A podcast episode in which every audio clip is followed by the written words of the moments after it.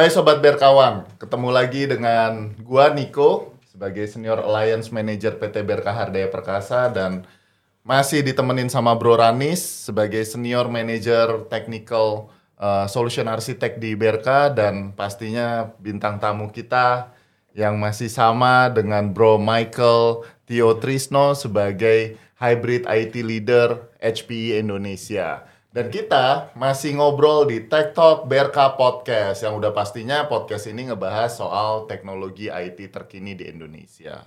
Nah, bro, kita ngobrol lagi nih.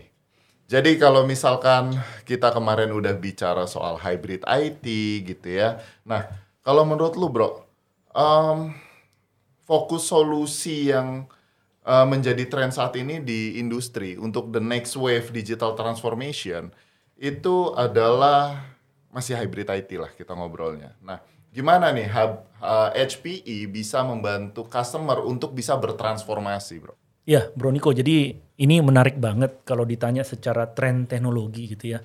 Mungkin minggu lalu kita udah bahas uh, banyak mengenai bagaimana next wave digital transformation, apa challenge-challenge-nya customer, ada cost, ada scale, ada agility, ada complexity ya. Kemudian kita ada diskusi uh, people, proses, teknologi gitu ya. Uh, atau people, ekonomi, teknologi lah kira-kira gitu. Nah kalau bicara secara tren, mungkin sobat berkawan juga mungkin bisa lihat di layar gitu ya. Uh, ini menarik sekali karena saya buatnya bentuknya blok nih supaya kita sama-sama bisa lihat ya. Uh, tren kalau secara teknologi uh, saya rangkum nih dalam beberapa blok ada tiga layer gitu ya. Kita bicara layer paling bawah itu di level infrastruktur. Kemudian layer kedua itu di level mungkin kita bicaranya hypervisor atau satu level di atasnya operating system atau sekarang kita sebut container dan layer ketiga itu kita bicara use case atau penerapan teknologinya gitu. Nah ini kita mulainya dari paling bawah lah kira-kira. Nah kalau bicara mengenai tren industri ya siapa yang tidak kenal ya Bro Ranis ya di area compute kita punya penyedia prosesor lah saat ini di dunia ada Intel, ada AMD gitu kan ya. Nah, dua-duanya berkompetisi, tapi ya kompetisi mereka itu menghadirkan opsi buat kita ya, buat kita-kita yang menawarkan ke sobat berkawan atau sobat berkawan juga nih punya alternatif gitu. Jadi kita bicara kalau Intel yang terbaru uh, Ice Lake misalnya itu up to 40 core. Ya. Sudah 40 core 40 ya core. sekarang ya. Nah, kalau Bro, bilang 40 core, nah kalau AMD up to 64 core. Luar biasa. Luar biasa. Nah, tapi jangan lihat jumlah core-nya nih karena masing-masing teknologi ini tuh uh, tentunya use case-nya berbeda. Beberapa sobat berkawan mungkin masih cenderung tetap stay dengan Intel karena ya application compatibility, uh, user experience yang mereka sudah gunakan selama ini gitu. Tapi ada juga beberapa sobat berkawan mungkin bisa melihat alternatif kalau ke misalnya AMD prosesor. Ya itu karena saat ini up to 64 core gitu. Ya, ke depannya mungkin akan ada pengembangan lain lagi gitu. Nah, lalu yang kedua kita bicara mengenai uh, hyperconverge gitu. Nah, bagaimana pemilihan teknologi itu menjadi menjadi mandatori sekarang, menjadi penting. Jangan salah pilih teknologi, ya kan? Tren industri berkembang tapi ya kehadiran teknologi juga memberikan alternatif. Sekarang kalau mungkin Bro Ranis tahu HCI ada yang bisa di scale independent kayak mungkin disaggregated hyperconverge. Ada juga hyperconverge yang model appliance yang memang di scale-nya itu ya harus bareng-bareng antara CPU, memori, disk yeah. gitu kan. Nah, itu bentuk appliance. Jadi kita bicara HCI 1.0 dan HCI 2.0. Nah, itu tersedia nih. Saat ini jadi tren juga di market gitu. Lalu kalau kita bicara networking, wah itu semua orang tahu lah. Software defined networking, zero trust access gitu ya. Itu udah berkembang luar biasa. Nah, bagaimana dengan teknologi bare metal? Bare metal kita masih berbicara, masih banyak mungkin sobat berkawan yang masih menggunakan server bare metal. Ya itu buat apa? Mungkin buat aplikasi legacy ya kan yang belum bisa diporting ke virtualisasi atau ke kontainer buat application yang memang butuh high performance misalnya buat bisa di scale ya kan? Nggak nggak perlu ada virtualisasi di atasnya. Nah itu juga menarik. Lalu di area storage. Nah ini juga menarik nih. Kalau tren industri storage nanti mungkin di next uh, page saya bisa kasih lihat bagaimana kita HPE mengubah paradigma bagaimana memanage storage dan data itu selamanya nah ini selamanya gitu ya nanti saya bisa jelasin lebih detail nah layer di paling bawah ini infrastruktur. Tren teknologinya luar biasa. Jadi kayak tadi di storage, saya mungkin lupa sampaikan ya, all NVMe. Ya kan? Lalu bagaimana user bisa diberikan garansi sekarang? 100% data availability garanti. Six nines availability misalnya. Nah, itu itu hal-hal yang menjadi tren saat ini. Lalu uh, bagaimana pengembangan infrastruktur bisa dibantu dengan artificial intelligence di data center. Nah, ini juga menarik ya. Nah, lalu kemudian kalau di pilar kedua yang tadi saya sampaikan, nah, ini ada virtual machine, ada container. Nah, ini ini ini ini menarik karena banyak user yang sekarang lagi melihat mau ke virtualisasi, mau ke virtualisasi atau virtual machine atau sekaligus langsung ke pindah ke container. Karena kalau memang dia basisnya microservices, mungkin akan lebih menarik langsung ke container gitu. Nah, tapi balik lagi tergantung programming application-nya. Kalau masih monolitik mungkin belum bisa, ya kan? Tapi kalau udah microservices ya pasti lebih bagus ke container. Ini ini tren, ini salah satu tren. Lalu kemudian database consolidation juga tren. Bagaimana user-user sekarang mengkonsolidasi database gitu ya, yang tadinya mungkin separated atau scattered, sekarang digabung. Tapi di partisi database-nya. Dibuat beberapa instance Nah, lalu kemudian implementasi seperti data analitik. Nah, ini juga penting. Ya, kita minggu lalu kan kita cerita ya bagaimana pentingnya data analitik itu bisa mengubah dari data structure unstructured menjadi data yang bernilai buat si uh, sobat berkawan nih untuk bisa kemudian bisa dipakai untuk mengambil keputusan ya. Nah, lalu kemudian kita bicara lagi ada tren industri seperti high performance computing. Nah, coba kita bayangkan misalnya uh, ya kita ambil contoh misalnya pengkajian meteorologi dan geofisika misalnya perhitungan gempa simulasi gempa dan tsunami. Nah itu tuh bukan bukan server biasa yang dipakai itu server-server high performance computing. Nah, lalu kemudian ya tentunya public cloud itu juga jadi tren gitu ya. Nah, yang layer di atasnya lagi itu kita bicara use case. Kita bicara use case di mana ada application modernization. Nah, teman-teman sobat berkawan juga uh, melihat bahwa ada kemungkinan aplikasi yang sudah dipakai harus di refresh cycle-nya. Nah, terutama kita lihat mungkin sobat berkawan yang masih punya infrastruktur berbasis Unix misalnya mau pindah ke Linux. Itu karena application mendrive itu, certification application. Kemudian ah, kita bicara mengenai data atau ransomware protection. Nah, ini juga menarik. Minggu lalu saya cerita ya, managing complexity itu kalau ada ransomware attack itu pasti luar biasa painfulnya buat sobat berkawan. Tapi ya again kita punya solusi dan ini sekarang lagi jadi tren. Bagaimana kalau misalnya kita sebut sekarang misalnya jam 11.15 pagi ada ransomware attack. Apa iya korporasi mau mengeluarkan uang untuk membayar untuk data bisa di recover? Belum tentu. Kalau kita punya tools yang tepat, kita punya solusi yang tepat. Kalau dia modelnya proteksinya by journal, ya dua menit sebelumnya bisa kita recover. Bisa 11.13 kita bisa recover data kita Gak usah nunggu yang backup sehari sebelumnya. Nah ini yang menarik nih, karena banyak tren teknologi saat ini yang benar-benar membantu digital transformasinya sobat berkawan itu bisa lebih mulus gitu kira-kira. Nah, ada juga solusi-solusi terkait SAP HANA ya. BRK juga merupakan salah satu bisnis partner kami yang memang paling banyak bekerja sama dengan HPE mendevelop teman-teman ataupun user-user yang menggunakan SAP ERP pindah ke SAP HANA. Lalu kemudian ada juga implementasi use case dari artificial intelligence, machine learning operations atau ML ops. Nah, ini ini sesuatu yang menarik karena banyak yang bisa diolah dari data analitik kita pindah ke machine learning ataupun AI untuk mendapatkan ya itu output. Paling contoh sederhana orang bicara mengenai uh, mengambil picture terhadap fototoraks misalnya. Kan harus butuh radiologis buat baca hasilnya Apakah pernah dibayangkan teknologi yang baca hasilnya? Nah, kalau kita memanfaatkan AI dan deep learning, kita bisa tuh foto toraks itu medical imaging kita bisa keluarkan outputnya melalui teknologi. Jadi instead of radiologis membaca, kita punya tools dari sistem IT yang mampu membaca hasil medical imaging itu dengan rekomendasi misalnya ada sekian banyak penyakit yang terdeteksi dari hasil foto toraks. Nah tentunya ini membantu dokter membantu radiologis karena punya second alternatif.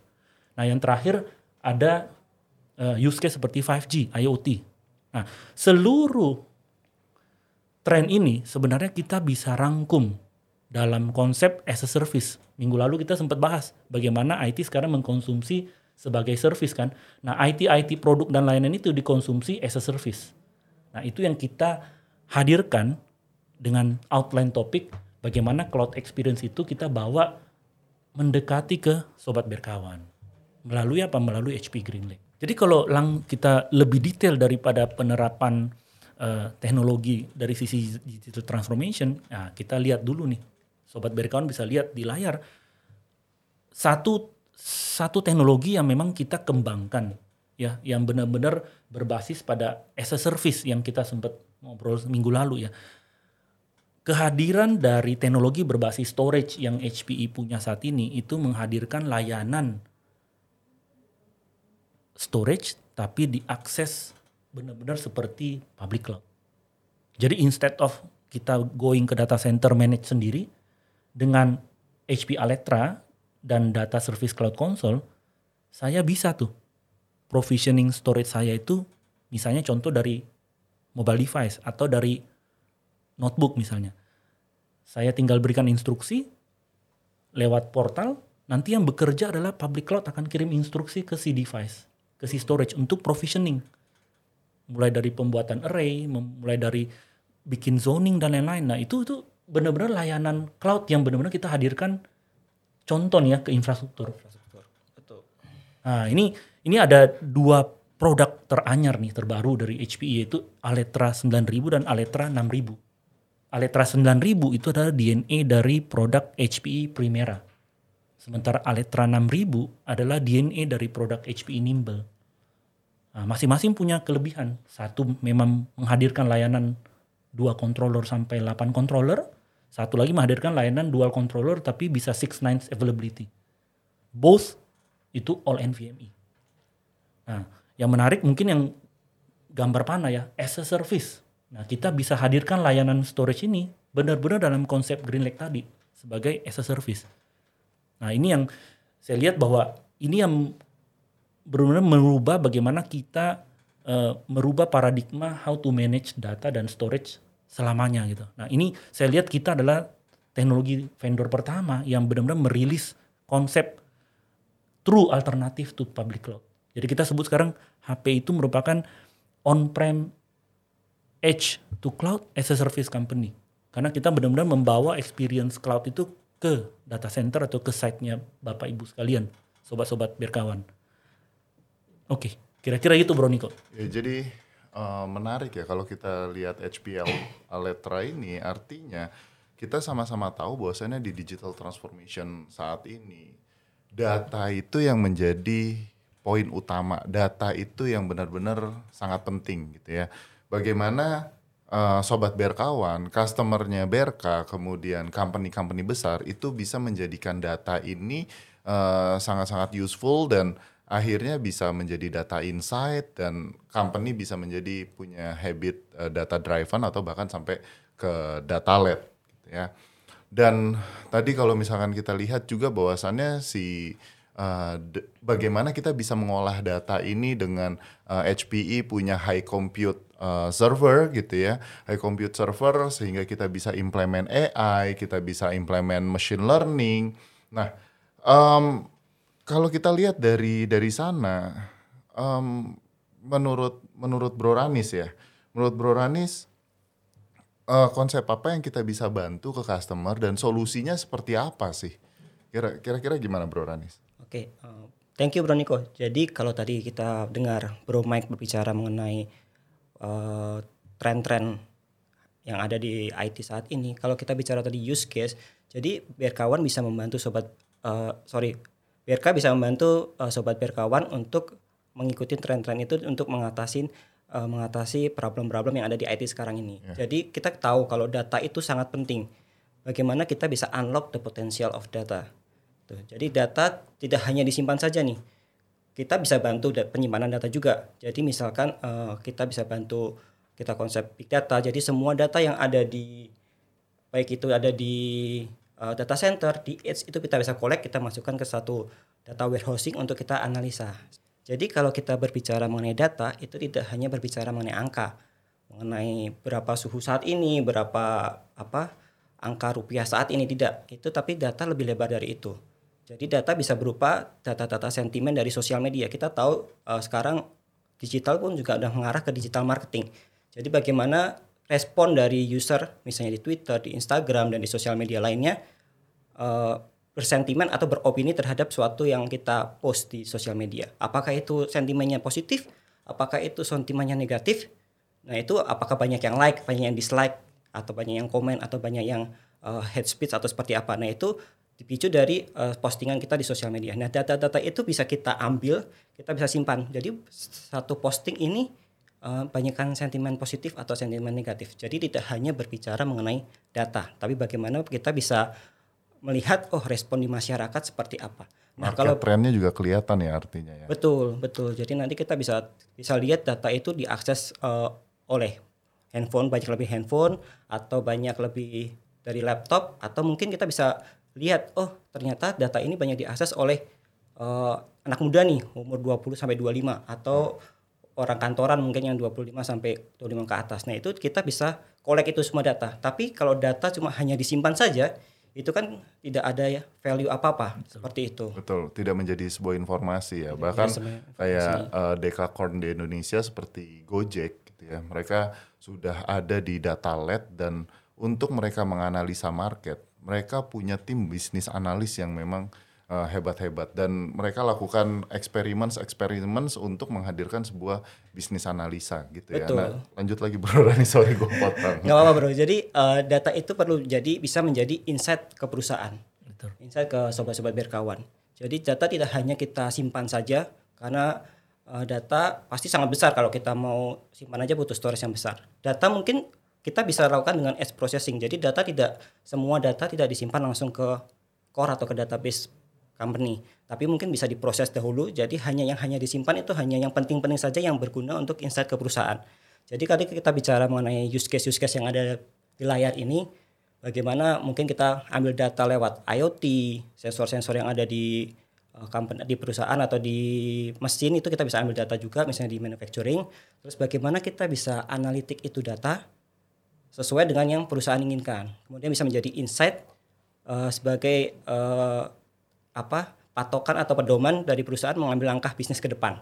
Kemudian kita kalau kita bicara mengenai uh, apps modernization, modernization, bagaimana kalau aplikasi tadi yang Bro Mike sempat jelaskan, bagaimana dari sisi Unix ke Linux, terus kemudian aplikasi-aplikasi yang perlu dimodernisasi dari monolitik mungkin ke arah kontainer, itu kan ada beberapa yang harus kita pikirkan dan beberapa langkah yang harus kita tempuh. Seperti itu. Terus kemudian kita kemarin minggu lalu juga udah berbicara mengenai hybrid cloud. Tadi juga Bro Mike juga sempat katakan bagaimana kita ambil cloud experience itu ke on-premise data center. Nah itu use case use case itu dari sisi BRK dan HPE juga bisa kita berikan kepada sobat berkawan. Jadi kira-kira misalnya sobat berkawan membutuhkan, oh kira-kira perusahaan saya atau IT saya roadmapnya segini nih, seperti ini nih. Nah bagaimana kita bisa memulai langkah ke depannya apabila ada kebutuhan dari sobat berkawan bisa kontak langsung ke BRK langsung seperti itu. Ya, dan dan dan menarik ya kalau boleh nambahin sedikit nih bro.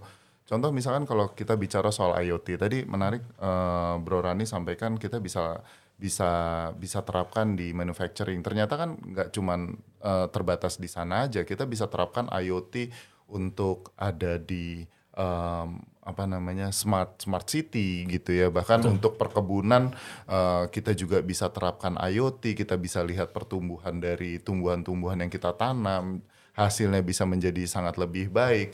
Dan yang terakhir tadi kalau misalkan Bro Ranis boleh nambahin kalau di sini ada DevOps gitu ya. Um, gue ngelihatnya DevOps ini menjadi satu hal yang penting ya. Karena DevOps itu kan bagaimana kita bisa nantinya memiliki aplikasi yang memang benar-benar bisa menarik uh, dari customer. Contoh misalkan kalau kita bicara uh, aplikasi yang bisa langsung digunakan oleh user kayak marketplace dengan DevOps, kita bisa lihat uh, tadi sentimen dari user memakai aplikasi kita bagaimana gitu. Bahkan kayak YouTube saja mereka melakukan experiments terhadap tombolnya mereka harus warna apa dan bentuknya seperti apa. Jadi ini solusinya use case-nya menarik sekali gitu ya. Iya, jadi Bro Niko ini kalau kita bicara unlock potential data sebenarnya uh, bahkan pemanfaatan analitik di industri perbankan buat ya itu fraud detection. Ya, ya betul, uh, betul, betul. Fraud detection. Kita bicara anti money laundering ya itu dari sini semua sebenarnya ujungnya. Jadi industri power by teknologi itu udah ya itu udah cikal bakal yang kita akan lihat sekarang dan memang part dari digital transformation gitu. Nah, nah, ya yang tadi di agriculture bagaimana IoT membantu apa pengembangan uh, hasil dari uh, panen dari agriculture kita juga sangat dimungkinkan Nah, makanya itu kita sebut tadi penerapan teknologi untuk yaitu mendapatkan potensi dari data dan kemudian memaksimalkan potensi itu untuk bisa benar-benar menentukan arah kebijakan company. Ya, Bro Mike. Jadi kalau misalkan tadi sudah dijelaskan soal teknologinya, bagaimana kita bisa mengolah data menjadi sebuah informasi. Nah, sekarang penerapannya untuk digital transformation ini, hybrid IT ini, bagaimana HPE punya solusi yang uh, efektif dan efisien untuk bisa diterapkan oleh uh, customer, oleh sobat berkawan. Gimana, Bro Mike? Iya, Bro Niko. Jadi kalau bicara efektif efisien, sebenarnya nggak bisa lari dari kata ekonomis. Yes, betul. Ya, karena di sesi pertama kita bicara challenge, challenge, challenge itu isinya semua berbau cost gitu. Ya. Bagaimana dapat layanan yang bagus tapi dengan cost yang efisien. Nah ini sobat berkawan mungkin bisa lihat juga di layar masing-masing bahwa kita mengembangkan konsep yang kita sebut dengan bagaimana menghadirkan layanan cloud experience ya. Yang di sesi sebelumnya saya bilang kan cloud itu bukan end destination itu hanya experience. Nah bagaimana kita hadirkan experience itu ke on premise atau ke site-nya Bapak Ibu sekalian, sobat berkawan. Jadi data itu atau application itu bisa duduk di edge di mobile device kita, bisa duduk di colocation mungkin kalau yang nggak punya data center, bisa juga di data center sendiri dan bahkan juga di cloud. Gitu. Nah, layanan experience ini yang kita pengen bawa bahwa kita punya solusi berbasis dengan self service. Jadi layaknya public cloud, sobat berkawan yang punya layanan Green Lake ini itu bisa merasakan bagaimana melakukan self service. Ya. Lalu yang kedua, bagaimana kemudian ekonomiknya tercapai. Karena apa? Karena pemanfaatan resource IT-nya sebagai service, as a service. Dalam bentuk apa?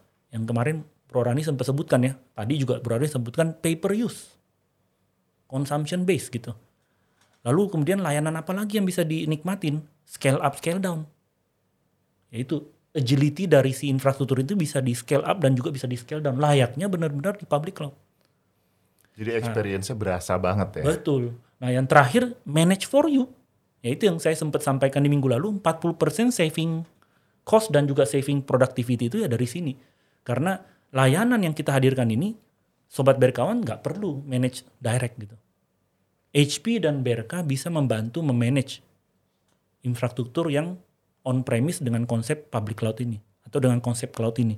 Jadi nah ini yang menarik nih. Kita say hello dulu ya ke Green Lake gitu ya. Atau kita say hello dulu ke Pay as you go gitu. Nah, ini ini ini konsep yang sangat menarik. Kalau sobat berkawan lihat ya, garis warna biru itu menunjukkan sebenarnya apa yang sobat berkawan consume kelihatan kan ya trafficnya naik. Artinya ini kita asumsi pemanfaatan IT-nya bagus ya. Dengan bisnis ber, seiring bertambahnya waktu, bisnis membaik atau bisnis meningkat sehingga pemanfaatan IT-nya pun naik. Tapi coba dilihat naiknya apakah garis lurus? Enggak juga. Enggak naiknya itu sangat dinamis. Apalagi kalau misalnya sobat berkawan punya aplikasi berbasis digital, pasti dia akan sangat dinamis karena hari ini user yang akses mungkin tidak akan sama dengan besok user yang akses gitu ya. Waktunya beda-beda. Nah, tapi apa yang terjadi waktu kita masuk dengan konsep sebelumnya atau masih dengan konsep yang lama, bukan dengan experience public cloud, adalah garis yang orange ini. Kelihatan sekali kan, waktu kita dengan konsep yang lama, Bro Ranis, ini garis orange ini menunjukkan kita belanjanya dengan konsep yang lama, belanja dengan capex. Nah, minggu lalu saya sampaikan kan, akan ada over provisioning. Day one itu cuma dikit sebenarnya yang dipakai dari sekian banyak yang di, di, di purchase gitu. Nah, jadi garis orange ini menunjukkan kalau andai kata kita traditional hardware purchase capex. Nah, garis yang biru itu menunjukkan pay only what you consume. Ini adalah konsep Green Lake yang kita bawa.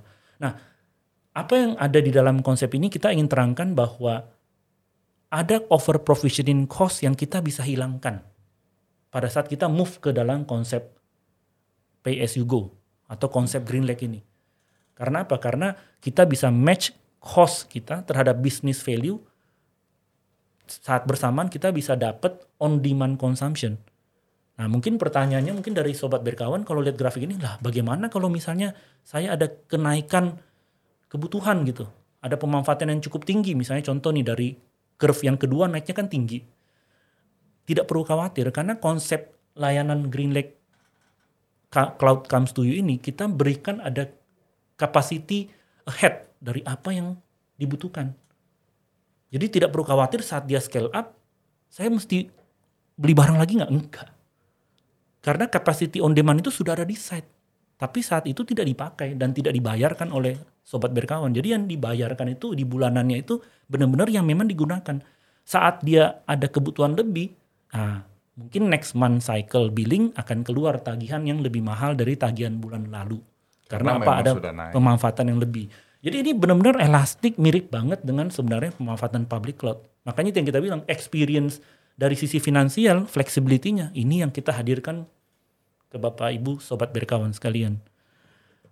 Nah, kalau ditanya lagi efektif efisien ya di luar dari masalah biaya juga di sisi operasional. Bro Niko sama Bro Ranis. Jadi kalau sobat berkawan dia memaintain infrastruktur yang kita bilang kemarin ya minggu lalu ya, kompleks dan tidak mudah. Nah, tapi pertanyaannya adalah harus ada cara dong untuk bisa address ini. Nah, kami HPI menghadirkan bukan cuma layanan Green Lake dan uh, Cloud Comes to You, tapi layanan artificial intelligence juga di data center. Jadi tidak membayangkan artificial intelligence seperti untuk medical imaging lihat hasil ronsen, tapi memanfaatkan artificial intelligence juga di data center. Dimudahkannya si bapak-bapak ibu-ibu sobat berkawan untuk mengelola data center ini. Kenapa? Karena kita hadirkan layanan HPE InfoSight. Kita sebut sebagai the most advanced artificial intelligence di data center. Karena apa? Kita bisa running data center autonomous, kita bisa self-driving data center kita dengan cara apa? Tools ini menghadirkan sekian banyak sensor yang membantu Bapak Ibu Sobat berkawan untuk mempredik dan memprevent problem sebelum terjadi. Nah, bayangkan, sebelum terjadi kita sudah dibantu untuk mendeteksi masalah. Lalu kemudian yang kedua, diberikan pula rekomendasinya. Nah, inilah konsep AI yang muncul. Kalau sekedar mendeteksi masalah mungkin semua tools bisa. Tapi merekomendasi jalan keluar atau way out problemnya itu yang luar biasa. Jadi udah kayak dokter nih. Bro Niko di data center. Kita jadi user ya kayak pasien, tapi kita udah punya dokter yang jagain gitu loh. Nah, dokternya aktif 24 kali 7 Bro Ranis. Ngeliatin terus kan. Nah, lalu kemudian ya kita dengan tools ini juga kita menghadirkan layanan bahwa tidak perlu open ticket pada saat ada problem. Karena sistem InfoSight akan langsung memproses tiket tersebut secara otomatis gitu. Nah ini yang kita sebut layanan yang efektif. Nah ini yang kita hadirkan, jadi bukan cuma sekedar experience ekonomiknya, experience teknologinya juga kita hadirkan buat sobat berkawan. Ya tentunya yang belum belum belum pernah dengar atau mungkin yang sudah melihat experience InfoSight ya, berarti Bapak Ibu udah coba, tapi kalau yang belum ya tentunya kita bisa berdiskusi dengan teman-teman dari BRK dan juga dari HPI untuk kita bisa buat sesi lebih detail mungkin ya nanti silakan menghubungi uh, Ya, tim BRK gitu. Iya. Nah itu Bro Niko. Menarik ya. Jadi kalau misalkan tadi kita sudah bicara, jadi ada ada tiga poin penting yang dibahas hari ini. Yang pertama adalah HPE itu punya teknologi yang end to end untuk bagaimana sobat berkawan bisa menerapkan digital transformation dan yang pasti eh, HPE itu punya solusi untuk bagaimana data yang dimiliki customer itu bisa menjadi informasi yang eh, berguna buat buat mereka. Dan yang kedua adalah nggak cuma dari sisi teknologi, tapi em, HPE juga punya solusi untuk cost saving ya. Jadi eh, teknologinya sudah efektif dan bisa jauh lebih efisien dengan eh, Green Lake gitu ya, Bro. Dan yang terakhir adalah tadi balik lagi nih. Ini ini sebenarnya tiga poin yang kemarin Bro Rani sudah sampaikan, people, economic dan teknologi. Dan itu HPE punya tiga-tiga dan terakhir tadi data centernya bisa otonomus bisa memanage dirinya sendiri. Itu kan jadi menarik tuh. Dan artinya pada akhirnya tim IT bisa lebih produktif dan bisa eh, beriringan dengan bisnis bertumbuh. Gitu ya bro ya. Jadi next session kita akan bahas lebih detail lagi solusi dari HPE so buat sobat berkawan eh, stay tune di Talk Berka Podcast. Sampai jumpa